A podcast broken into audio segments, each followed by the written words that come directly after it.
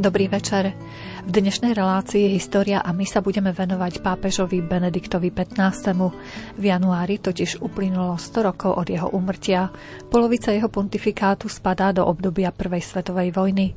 Pripadla mu ťažká úloha viesť katolícku cirkev v štátoch, ktoré vojna postavila proti sebe. Pochádzal z aristokratickej rodiny a získal výborné vzdelanie, ktoré ho priam predurčovalo na službu vo Vatikáne.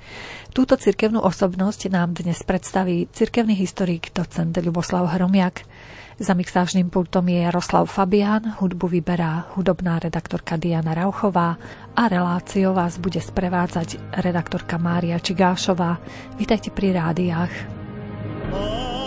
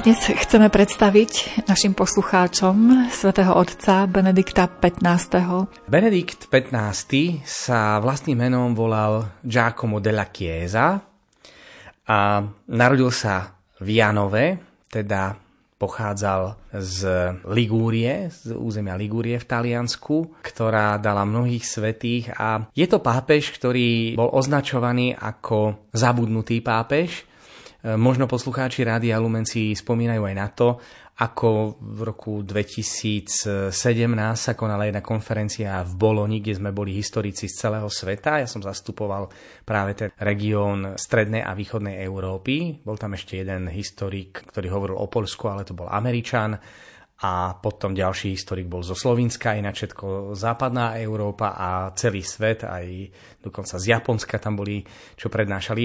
A vyšiel z toho dvojzveskové dielo, monografia, prvý taký ucelený pohľad na pontifikát tohto veľmi zaujímavého pápeža, ktorého pôsobenie veľmi výrazne poznačila Prvá svetová vojna nazývaná aj ako veľká vojna, niečo, čo bolo absolútne niečo výnimočné a dokonca aj k tej samotnej prvej svetovej vojne myslím, že, že sme aj niečo už aj v tej relácii hovorili, preto aj pápež sa označuje ako pápež v období zbytočného krvi prelievania, pretože práve tá prvá svetová vojna ukázala na nezmyselnosť vojny vôbec ako takej, ku ktorej sa človek uchýli a zvlášť v dnešnej dobe, kedy sme svedkami opäť vojnového konfliktu v Európe, tak je to niečo hrozné, že človek sa nevie ponaučiť o to viac, že tá prvá svetová vojna, ku ktorej sa potom ešte dostaneme, bola nezmyslom aj práve preto, že bola to skúškou zbraní,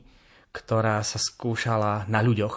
A to je prototyp dnešných e, moderných vojen, pretože v minulosti tie vojny fungovali, boli označené vojnové polia, boli tam e, zainteresované stránky, ktoré prenajímali vojakov a aj keď to civilné obyvateľstvo samozrejme ten najchudobnejší vždy najviac si všetko odskáče Čiže ani tam netreba si robiť nejaké ilúzie, že sa to jednoduchých ľudí nedotýkalo, dotýkalo, pretože ak bohatý schudobnil, schudobnil najprv ten najchudobnejší.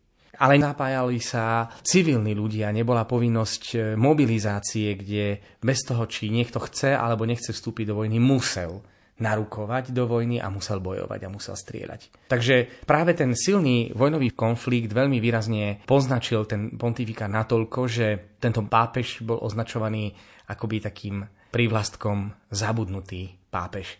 Bol to ale pápež veľmi významný. V prvom rade pochádzal, už sme spomínali, z Janova, dokonca pochádzal z veľmi významnej patricijskej rodiny, z línej jeho matky dokonca pochádzal jeden stredoveký pápež, Inocent VII, a vzhľadom na to, že pochádzal zo šľachického rodu, totiž platilo, že post pápeža nemohol zastávať e, niekto, kto nebol šľachtic.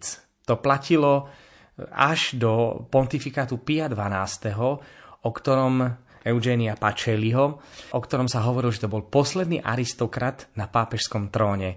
V prípade biskupov vieme, že takisto platila zásada, že biskupom mohol byť len šľachtic.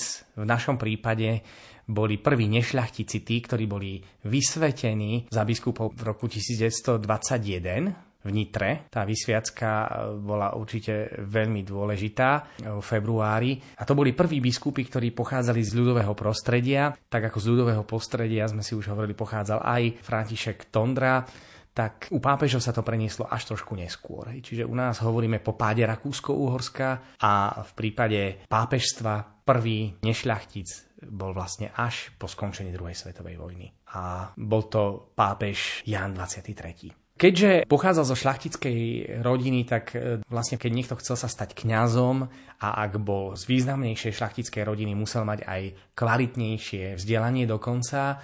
Očakávalo sa, že zo šľachtického rodu bude študovať diplomáciu. V Ríme existovala inštitúcia, diplomatická škola, ktorá bola len pre šľachticov. Nešľachtic tam nemohol vôbec byť a tým, že vlastne si urobil diplomatickú školu, otvárala sa mu cesta pre, dá sa povedať, církevnú kariéru v diplomatických službách Svetej stolice. A to je prípad aj Giacomo della Chiesa, neskoršieho pápeža Benedikta XV., ktorý najprv študoval na Janovskej univerzite, kde získal v roku 1875 titul doktora občianského práva a potom študoval v Ríme v koledžo Kapránika. To bolo zase ďalšie kolegium pre prominentných pánov, z ktorých sa očakávalo, že budú biskupy alebo kardináli. Čiže vlastne, keď si tak uvedomíme, v minulosti existovali mechanizmy, ako robiť cirkevnú kariéru. A už tým, že vlastne niekto bol šľachtic, mal vstupné dvere na to, aby mohol niečo dosiahnuť. Kto študoval v koledžo Kapránika, išlo o kolegium, ktoré bolo menšie, bolo najprestížnejšie, bolo jasné, že kto vyštuduje toto kolegium, bude biskupom. Čiže rodina mohla kalkulovať a chce mať v rodine biskupa, dám ho študovať tam a tam. A mohla si to aj dovoliť. Samotný Giacomo della Chiesa, keďže bol v Janove, tam sa narodil 3. septembra v roku 1914, potom študoval teda, sme si hovorili, to právo na Bolonskej univerzite, študoval potom v Kaprániku, kanonické právo a teológiu, vyštudoval teda tú školu Akadémiu Dei Nobili pre šľachticov, ktorá mu otvárala cestu pre neskôršiu činnosť v pápežskej diplomácii a tak vlastne dostal sa prozreteľnostne do veľmi úzkeho okruhu pápeža, dokonca štátneho sekretára Mariana Rampollu z Tindari, bol to Sicílčan, ktorý po smrti pápeža Leva XIII. bol silným kandidátom na pápeža. Avšak zásahom rakúsko-uhorského práva VETA v konkláve v roku 1903 ktoré vykonal krakovský kardinál Puzina, Rampola napriek tomu, že bol najsilnejším kandidátom na pápeža, nemohol ďalej kandidovať. Ale bol to veľmi silný a vplyvný človek.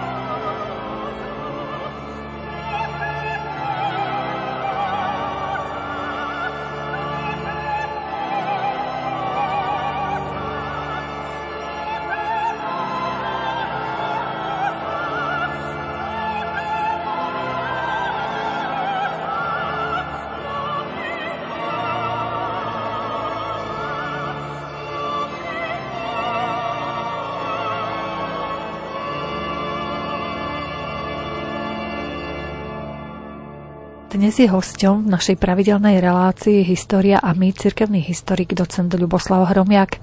Venujeme sa pápežovi Benediktovi XV, ktorého polovica pontifikátu spada do obdobia Prvej svetovej vojny. No a kým za pontifikátu Leva XIII., ktorý bol pápežom v rokoch 1878 až 1903, to sú práve tie roky, kedy mal diplomatickú školu a kedy sa dostával do kontaktu s Marianom Rampolom, ktorý bol blízkym spolupracovníkom pápeža Leva XIII., dostal sa do veľmi vplyvného prostredia ako diplomat. Vždy to funguje tak, že kto študuje diplomáciu, vatikánsku diplomáciu, dnes to už nerobia len šľachtici, aj naša spiská dieceza má jedného kňaza, ktorý pracuje v diplomatických službách Svetej stolice a nie je šľachtic. Takže takto platilo, že keď skončil samotnú akadémiu, potom bol ako nejaký minutant alebo úradník na nejakej nunciatúre, ktorá je, teda je zastupiteľstvom pápeža v nejakej krajine, apoštolská nunciatúra. Nie každá krajina musela mať nadviazané diplomatické styky so Svetou stolicou a o to viac, že to obdobie, kedy Benedikt XV vstupuje do diplomatických služieb Svetej stolice, neboli veľmi najúspešnejšie roky, pretože bolo to po dobití Ríma, kedy 20. septembra v roku 1870 vojska Viktora Emanuela II. prekročili Pijovú bránu, Porta Pia a dobili Rím a pápeži sa stali väzňami Vatikánu.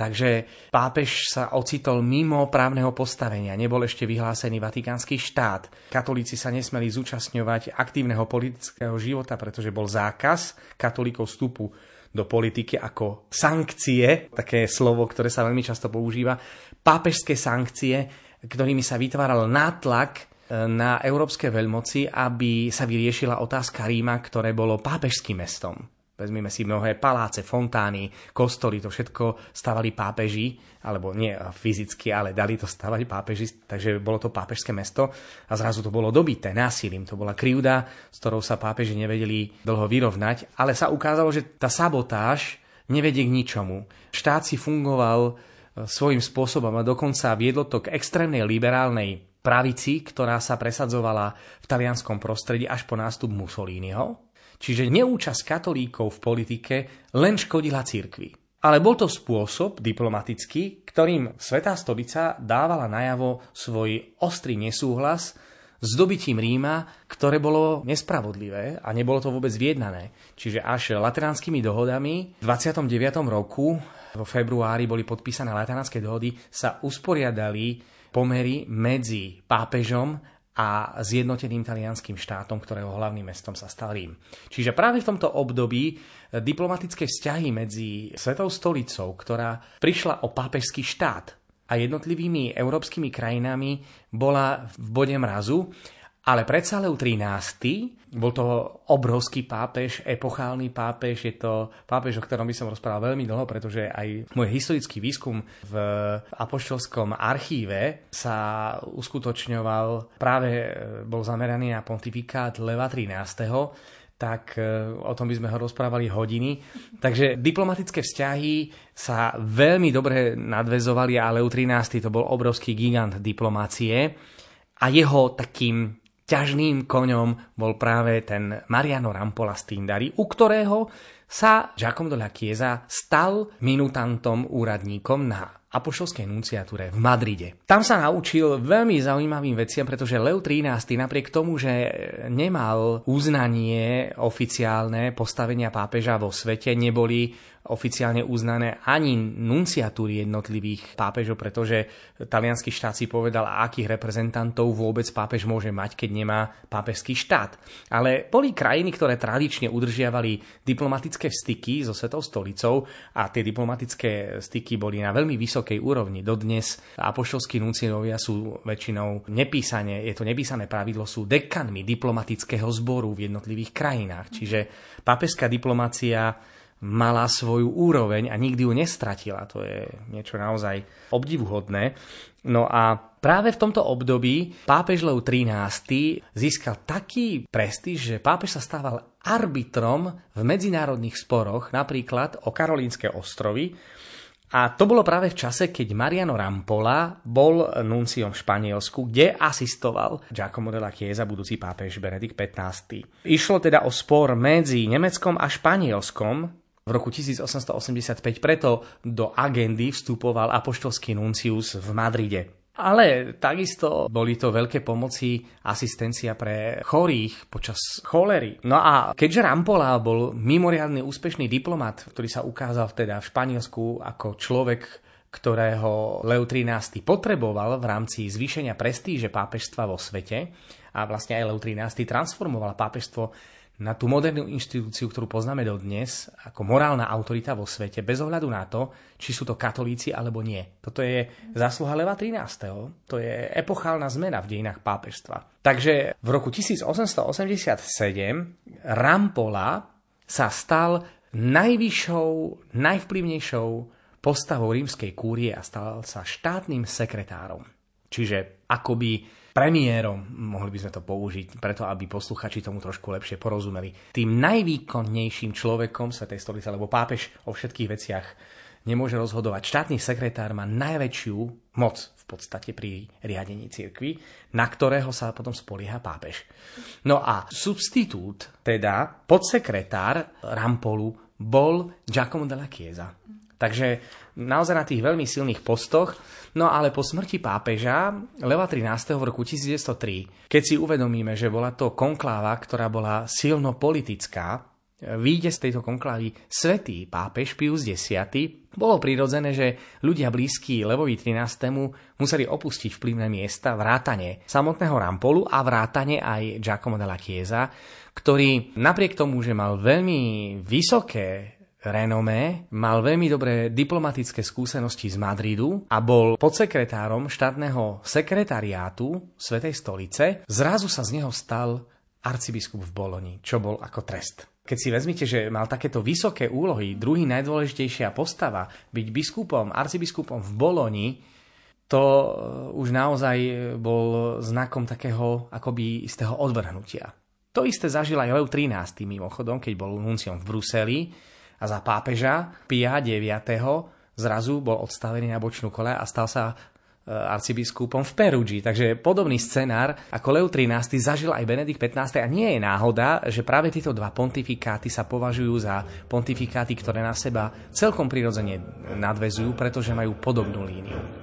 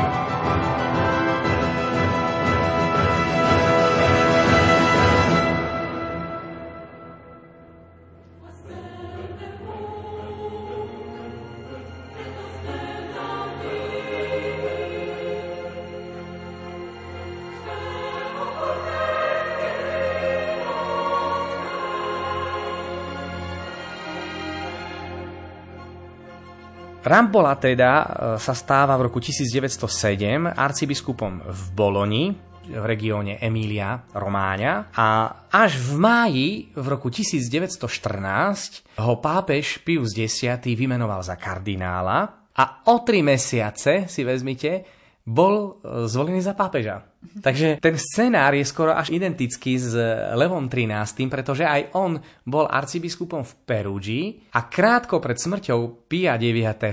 bol zase e, povýšený do kardinálskeho stavu a zrazu sa stal pápežom za niekoľko týždňov po smrti Pia IX. A to isté vidíme po smrti Pia X. v prípade Benedikta XV.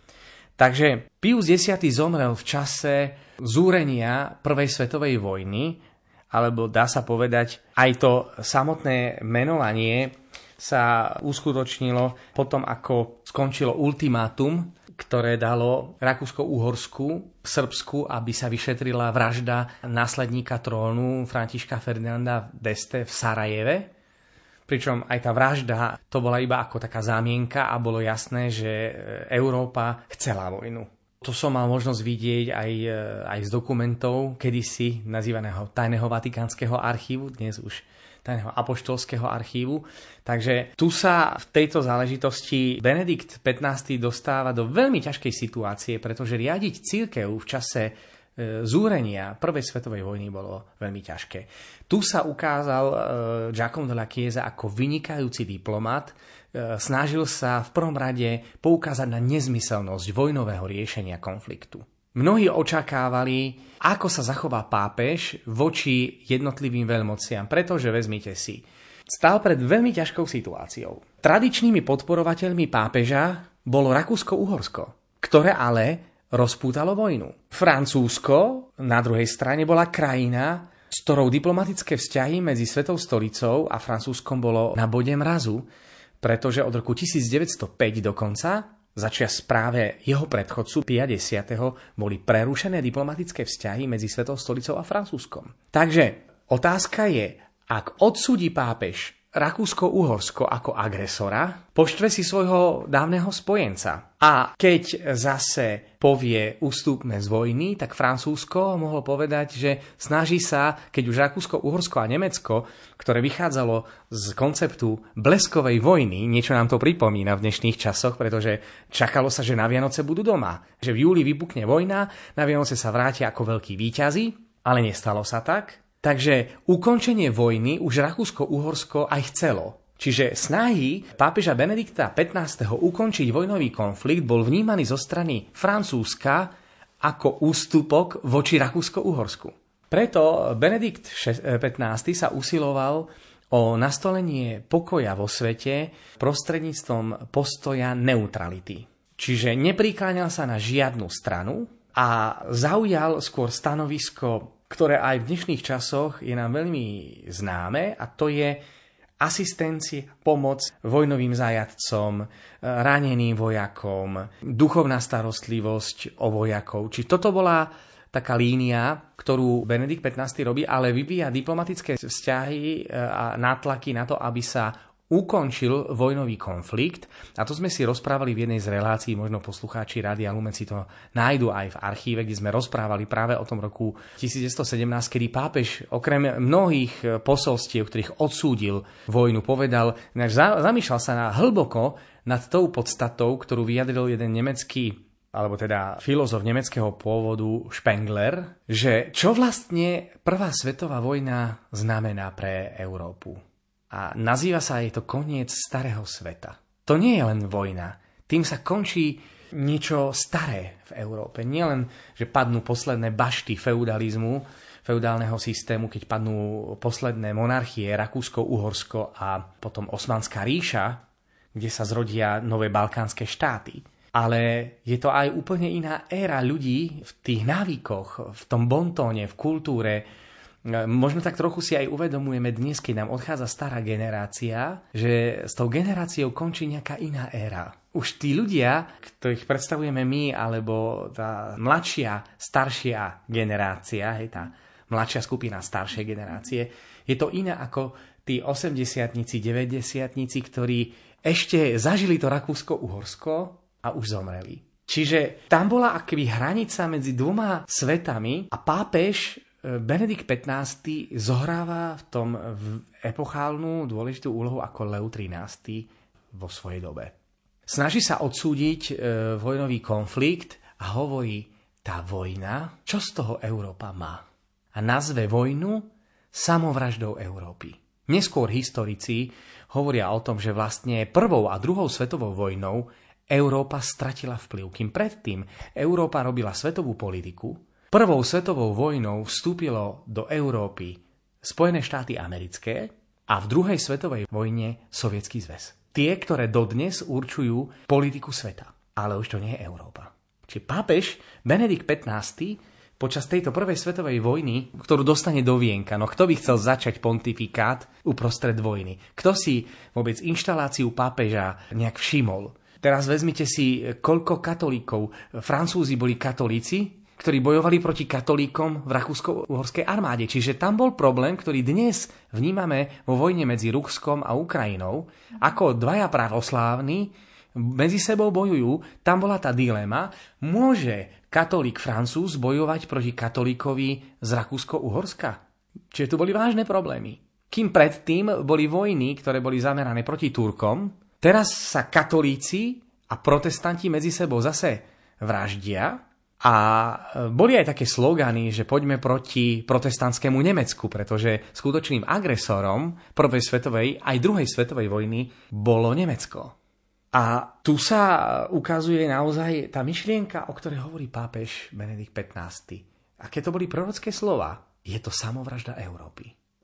A vydá 1. augusta v roku 1917 tzv. diplomatickú notu, kde nazve vojnu ako zbytočným krví prelievaním. Hovorí o tom, aby jednotlivé európske mocnosti sa medzi sebou nehašterili, pretože prídu o svoj post.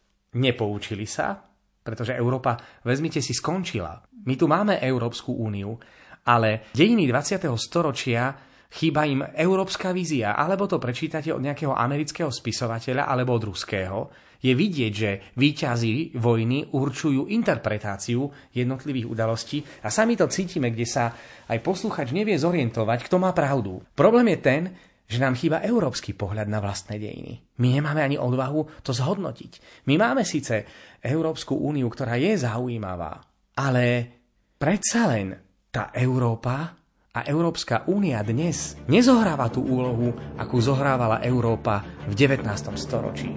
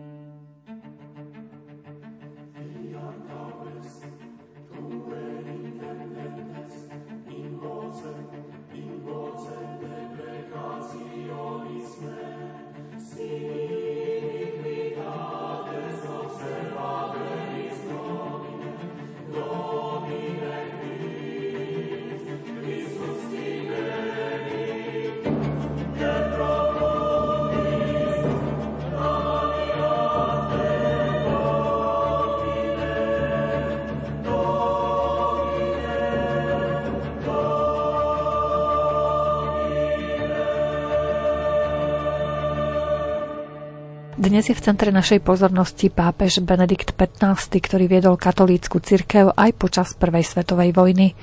Historické súvislosti a fakty z jeho života pre nás pripravil cirkevný historik docent Ľuboslav Hromiak. Európa nerobí svetové dejiny, alebo sa rozhoduje pre alianciu s transatlantickými štruktúrami, alebo sa nakláňa na východ, ale Európa nerobí svetovú politiku lebo dnes je politika dvoch superveľmocí, nie Európy. Čiže toto už Benedikt XV prezieravo urobil. A vieme, že zažije aj ten svoj e, pontifikát v čase zjavenia Panny Marie vo Fatime. Tam sa 13. mája v roku 1917 zjaví Panna Mária a prosí, aby modlitbou svätého Rúženca sa zastavil akýkoľvek konflikt. Modlitba je niečo, čo môže zastaviť vojny. Myslím si, že dnes si to musíme uvedomiť, že keď už je človek zúfalý, tak už len sa môžeš modliť. To vyzerá ako nejaká rezignácia, ale nie, to je naša sila. Tá modlitba svätého Rúženca a zvlášť aj cez túto reláciu chcem pozbudiť k tomu, aby sa zapájili deti. Nie silnejšej modlitby ako modlitba dieťaťa a chorého človeka. Lebo dieťa svojou nevinnosťou otvára brány neba, pričom dnes koľko detí sa vie modliť rúženec. A starí ľudia a chorí, ktorí príjmú svoju chorobu ako spôsob na osobné posvetenie, to je najsilnejšia modlitba, lebo je pokropená utrpením, potom ťažkosťou, krížom. Čiže Pana Mária nás prosila, hovorila už vtedy o zasvetení Ruska nepoškvrnenému srdcu Panny Márie, pretože ak nedôjde k tomuto zasveteniu, príde ešte horšia vojna a prišla, aj tak sme sa nepoučili. Ale my môžeme ako Slováci povedať, že bol to Pavol Hnilica, ktorý zasvetil Rusko nepoškvrnenému srdcu Pany Márie uprostred Kremľa. To sme mali tú reláciu o Pavlovi Hnilicovi, takže my sme tú prozbu Pany Márie s Fatými splnili. Na no uprostred týchto všetkých dianí vznikne tá nota 1. augusta 1917, kde pápež hovorí, že riešenie pokoja vo svete nie je o pomste. A zase si všimnime, aké sú to prorocké slova. E, nikdy pomsta za agresora nepriniesla pokoj vo svete. Lebo pomsta eh, je založená na totálnej porážke toho, kto spôsobil zlo. Ale pápež hovorí o tom, že pokoj vo svete sa buduje na princípe spravodlivosti dať každému to, čo mu patrí. Nie mstiť sa. Pomsta nie je kategória, ktorú by mal mať kresťan vo svojom srdci. Čiže šíriť nenávisť voči niekomu nie je kresťanské, je to diabolské. Nech by bol akýkoľvek zlý. A práve tu na pápež hovorí Benedikt XV o tom, že pokoj musí byť založený na princípe spravodlivosti a vlastne vytvorí projekt toho, čo nazývame dnes OSN. Ten projekt jednak z noty, kde hovorí, že dajme ľuďom právo na seba učenie. Prečo by sme nemali právo dať kto chce mať vlastný štát, nech ho má, nech sám určí o svojej budúcnosti, kam bude patriť, do akých štruktúr bude patriť. A zase hovoríme o aktuálnych veciach. Nech sa národ rozhodne, čo chce. Nech nie je tu niekto iný, kto bude diktovať, kam budeš patriť. A právo na seba určenie použil americký prezident Wilson na to potom po skončení Prvej svetovej vojny na vybudovanie Versajského mierového systému. A to isté, čo plánoval pápež, kde hovoril, že treba vytvoriť medzinárodné spoločenstvo, ktoré zabráni agresorovi vojnovému útoku, aby sa všetci tým pádom spojili proti agresorovi a hneď v zárodku zastavili jeho činnosť. Takže vlastne vytvoril myšlienku Organizácie spojených národov, ale rozdiel medzi pápežom a prezidentom Wilsonom bol ten, že pápež hovorí, že spravodlivosť sa dá budovať na základe prírodzeného práva, teda práva, ktoré je dané od Boha. Pričom Wilson hovorí, že Spoločnosť alebo spravodlivosť sa má budovať na základe pozitívneho práva. To znamená na tom zákone, na akom sa dohodnú. Ak sa dohodneme na zlých veciach, tak to budú zlé veci, ale otázka dohody alebo nejakého zákona, aj zákon môže byť zlý, ak nevychádza z desatora Božích príkazov. Desatoro stále hovorí o tom, že nezabiješ je nezabiješ. To prizvukuje aj súčasný svätý Otec.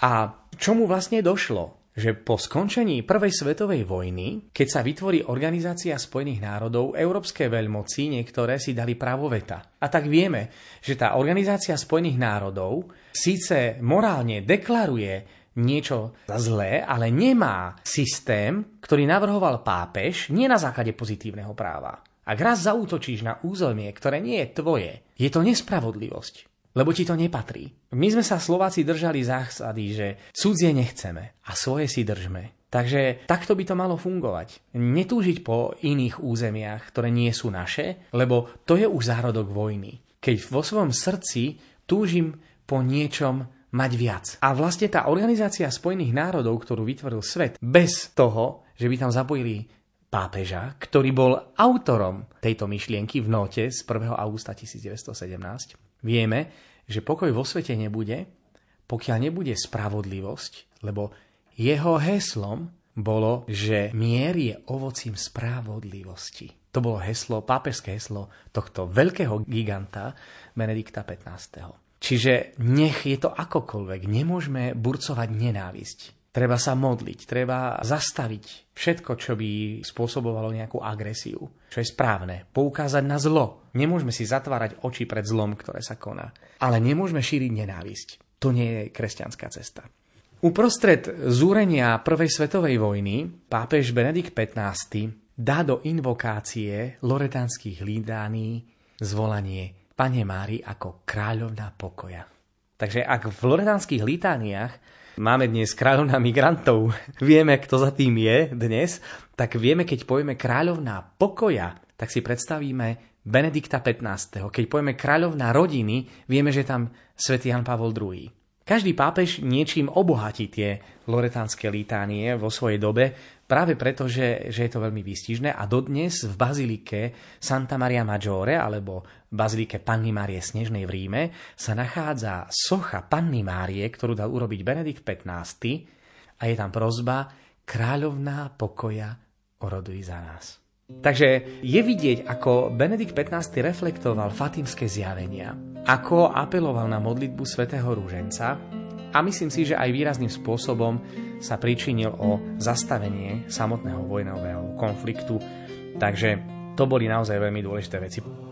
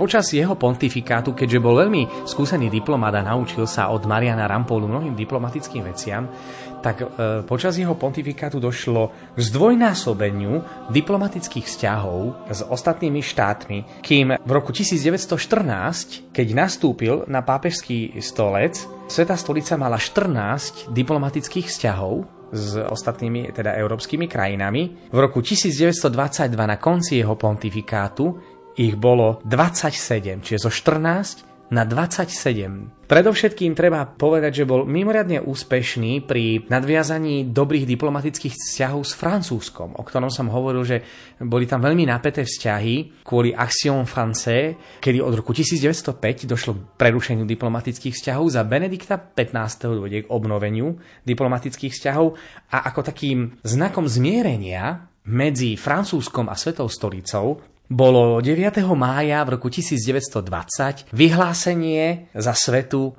Janus Arku, teda francúzsku sveticu, že málo to svoje aj také politické pozadie, čiže církev, samozrejme aj tá politika, je, je tam cítiť aj samotnú politiku Vatikánu. No a okrem iného, samozrejme, sa obnovili diplomatické vzťahy napríklad, dá sa povedať, ani neobnovili, nadviazali diplomatické vzťahy so Spojeným kráľovstvom.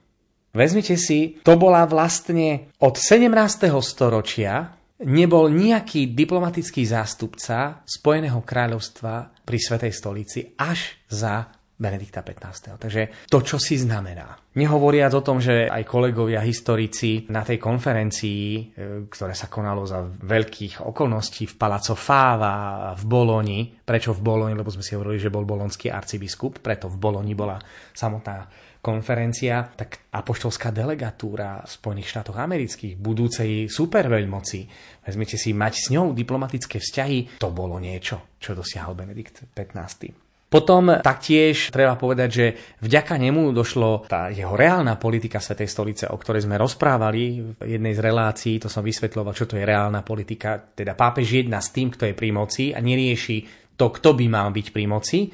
Takže Benedikt XV, keďže už aj vo svojej note z 1. augusta z roku 1917 hovoril o práve na seba určenie, nemal problém pochopiť, že protagonistami ďalších dejín nie sú aliancie s kráľovskými rodinami a dynastiami, ale s jednotlivými národmi, ktoré budú protagonistami moderných dejín. A v rámci toho práva na seba určenie hovorí o tom, že po páde Rakúsko-Uhorska nemal problém uznať nástupnícke štáty Rakúsko-Uhorska a nadviazať s nimi diplomatické vzťahy, čo bolo veľmi dôležité. Takže došlo k nadviazaniu diplomatických vzťahov so všetkých krajinami Strednej Európy, hlavne potom Polsko a aj s pobalskými štátmi, Takže v rámci tej geopolitiky Svetej stolice zožal obrovský úspech. Konec koncov aj Československo, ktoré bolo veľmi nepriateľsky ladené voči katolíckej cirkvi, predsa len podpísalo tzv. modus vivendi v roku 1928, ktorým boli zabezpečené základné práva pre katolíkov. Samozrejme, bolo to vďaka v prvom rade Andrejovi Hlinkovi a jeho strane, ktorá vyhrala vo voľbách v roku 1925. O tom sme si rozprávali, myslím, že v jednej z relácií.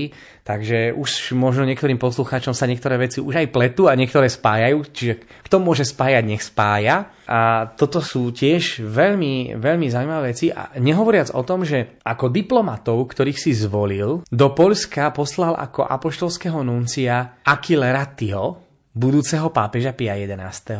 a do Nemecka Eugenia Pacelliho, budúceho Pia 12. Takže vezmime si, že ten Benedikt 15. ako keby si vychoval ďalších svojich nástupcov. Pia 11. aj Pia 12. Mm-hmm. Boli to úžasné veci. Potom, ak sa pozrieme na, na jeho politiku v oblasti Talianska, hovorili sme si o tom, že po dobití Ríma talianskí katolíci mali zákaz non-expedit, teda nie je dovolené zúčastniť sa aktívneho politického života. A je to práve Benedikt 15., ktorý túto tradíciu od Pia 9. prelomí, zruší vlastne non-expedit a v roku 1919 dovolí založenie talianskej ľudovej strany, ktorú viedol Don Luigi Sturzo. Čiže také niečo ako náš Andrej Hlinka, v Taliansku bol Don Luigi Sturzo, Sturzo pričom vezmite si, že Leo 13 pápež, na ktorého sa odvoláva teda tá línia pontifikátu Benedikta 15. podporoval zakladanie ľudových strán v celej Európe, ale v Taliansku nie. Čiže tamto non-expedit bolo ešte čerstvé od Pia 9. Benedikt 15. to prelomil a urobil veľmi dôležité rozhodnutie. Samozrejme, dochádza istému zmiereniu medzi tradicionalistami a liberálmi v Taliansku. Už aj tým, že vlastne katolíci vstupujú do dialogu, nie do vojny s liberálmi. Jednoducho aj Benedikt 15. v tej svojej reálnej politike si bol vedomý toho, že tu liberáli sú. Čiže my si ich nemôžeme nepredstaviť, že tu nebudú. S nimi treba jednať Čiže len dialogom sa dá dosiahnuť nejaké riešenie, ktoré nebude vždy kompromisom, ale minimálne aspoň si odkomunikovať pohľady, pretože neraz, ak sa tieto skupiny dostanú do vyostrených postojov, potom dochádza k istým predsudkom. Teda vlastne tie dve strany, tie dva barikády ani nepoznajú skutočné argumenty a možno neraz bojujú nezmyselne jeden voči druhému, preto, lebo sa nepoznajú. Pretože narábajú s predsudkami alebo s nejakými tézami, ktoré ani nemusia zodpovedať realite. Čiže v tom sa ukazuje ako veľký pápež dialógu.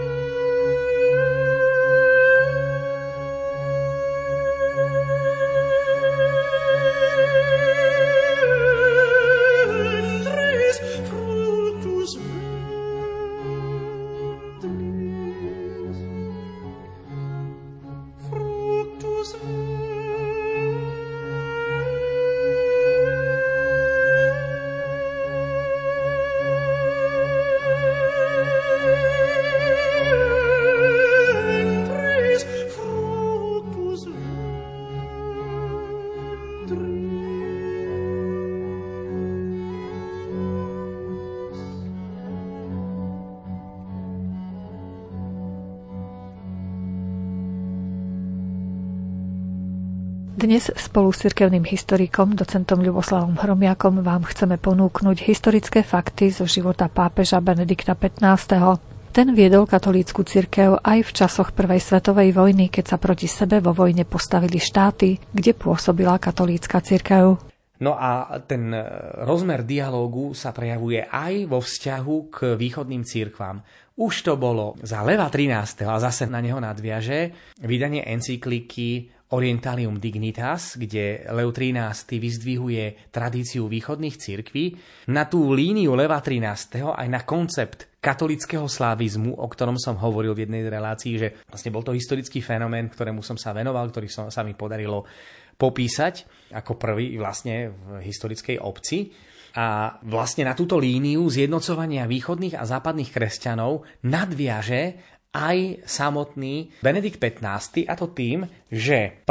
mája v roku 1917, to ešte pred tým, ako sa zjaví Pána Mária vo Fatime, 1. mája v roku 1917 založí kongregáciu pre východné cirkvy a po zjavení Panny Márie vo Fatime o niekoľko mesiacov, 15. októbra v roku 1917, založí Pápežský orientálny inštitút, Takže tie dve dôležité inštitúcie, ktoré dodnes v Ríme fungujú. Neskôr v 27.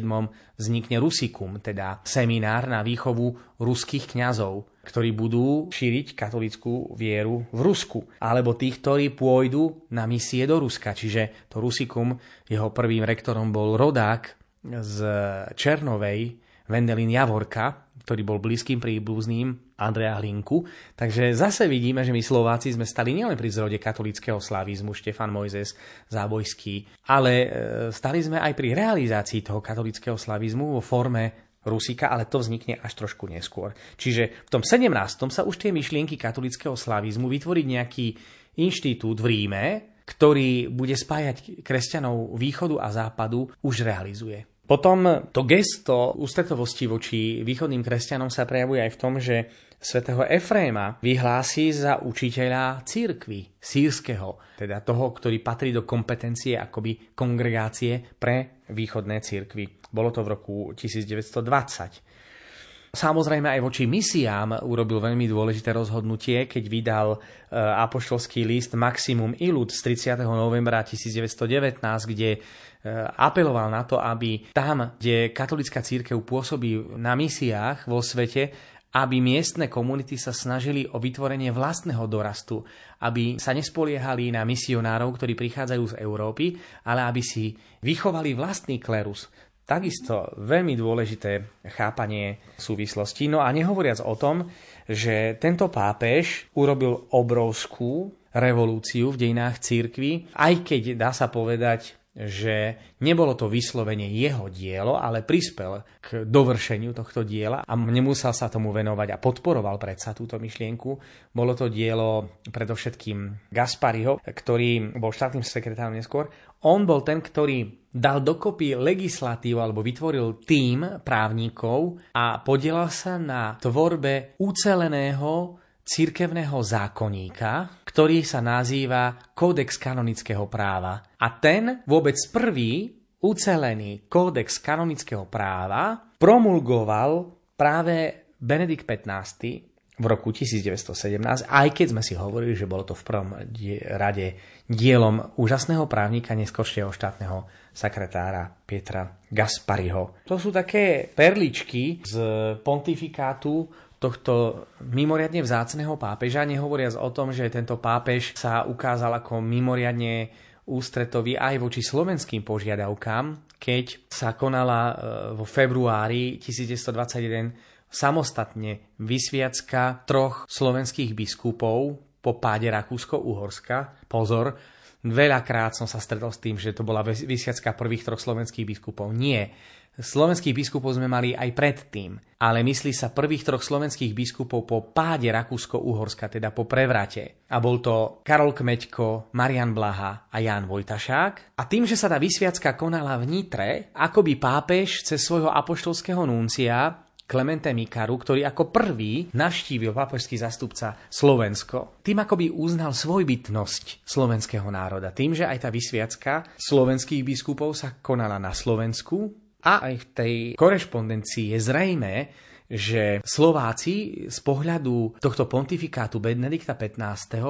boli vnímaní ako tí, na ktorých sa Vatikán môže spoľahnúť. A že vlastne aj to obhajovanie práv katolíckej cirkvi v celom Československu sa podarilo vďaka silnej nábožnosti a silnému katolickému charakteru Slovákov. Jeho smrť bola dosť predčasná, pápež zomrel ako 67-ročný, zomrel na horúčku. Neviem, do akej miery to ešte doznievala tá španielská chrípka, ktorá po skončení Prvej svetovej vojny bola v Európe, aj keď 22. rok už vlastne by mala byť prekonaná, ale nie je to vylúčené, teda že mohla to byť aj ešte španielská chrípka. Zomrel na horúčku, ktorá prerástla do zápalu pľúc. No a to, že bol to človek obrovského dialógu, o tom svedčí aj tá skutočnosť, že dva roky pred smrťou mu Turci postavili v Istambule sochu veľkému pápežovi tragických čias, dobrodincovi všetkých národov, bez rozdielu národnosti a viery, je význaním, ktoré moslimský svet dal tomuto veľkému pápežovi. Prečo takýmto spôsobom zareagoval moslimský svet, že má tam teraz pamätník? Práve preto, že sa postavil ako nestranný pápež do vojnového konfliktu, kde bolo evidentné, že e, morálne zásady alebo platia pre všetkých, alebo neplatia. Bez ohľadu na to, kto k akému náboženstvu patrí, aj keď desatoro božích príkazov je veľkým dedictvom, ktoré sme získali aj my kresťania od Židov, lebo je to Mojžišovo dielo najväčšieho Žída, ak neberieme do úvahy pána Ježiša. A naozaj tam e, vlastne aj to Turecko, ktoré bolo porazené, pretože vezmime si, že padla Osmanská ríša, tam sa ukazuje aj zo strany pápeža naozaj taká citlivosť aj voči Turkom, pretože kým svet si postavil zásadu pomsty, pretože prvá svetová vojna bola postavená na totálnej porážke agresorov vojny až do takej miery, ako keby nemali ani existovať. Vezmime si, že práve tie nespravodlivé požiadavky pomsty sa stali zárodkami druhej, ešte ničivejšej vojny, pretože Nemci museli splácať obrovské reparácie za prvú svetovú vojnu, ťažilo sa uhlie z bohatých nemeckých baní ale Nemci veľmi trpeli, dostávali iba strávne lístky, takže považovali to za nespravodlivosť. Prečo my máme pracovať tvrdo v baniach a nemať z toho vôbec nič, len preto, že sme prehrali vojnu. A to isté bolo aj v prípade samotného Turecka, ktoré bolo v aliancii s Rakúsko-Uhorskom a Nemeckom. Čiže boli to ríše, ktoré boli v spojenectve a vezmime si, že aj Osmanská ríša bola rozdelená tak, že víťazom vojny sa stalo Francúzsko, Spojené štáty a Spojené kráľovstvo, ktoré práve v Osmanskej ríši robilo svoju politiku. A dodnes robí. Čiže Turci si boli vedomí toho, že pápež sa ukázal ako priateľ všetkých národov a bol kritikom toho, že každá nespravodlivosť rodí ďalšiu nespravodlivosť. Preto aj ten nápis veľkému pápežovi tragických čias, ako by tým reflektovali na tú jeho notu zbytočného krvi prelievania z 1. augusta 1917, dobrodincovi všetkých národov bez rozdielu národnosti a viery.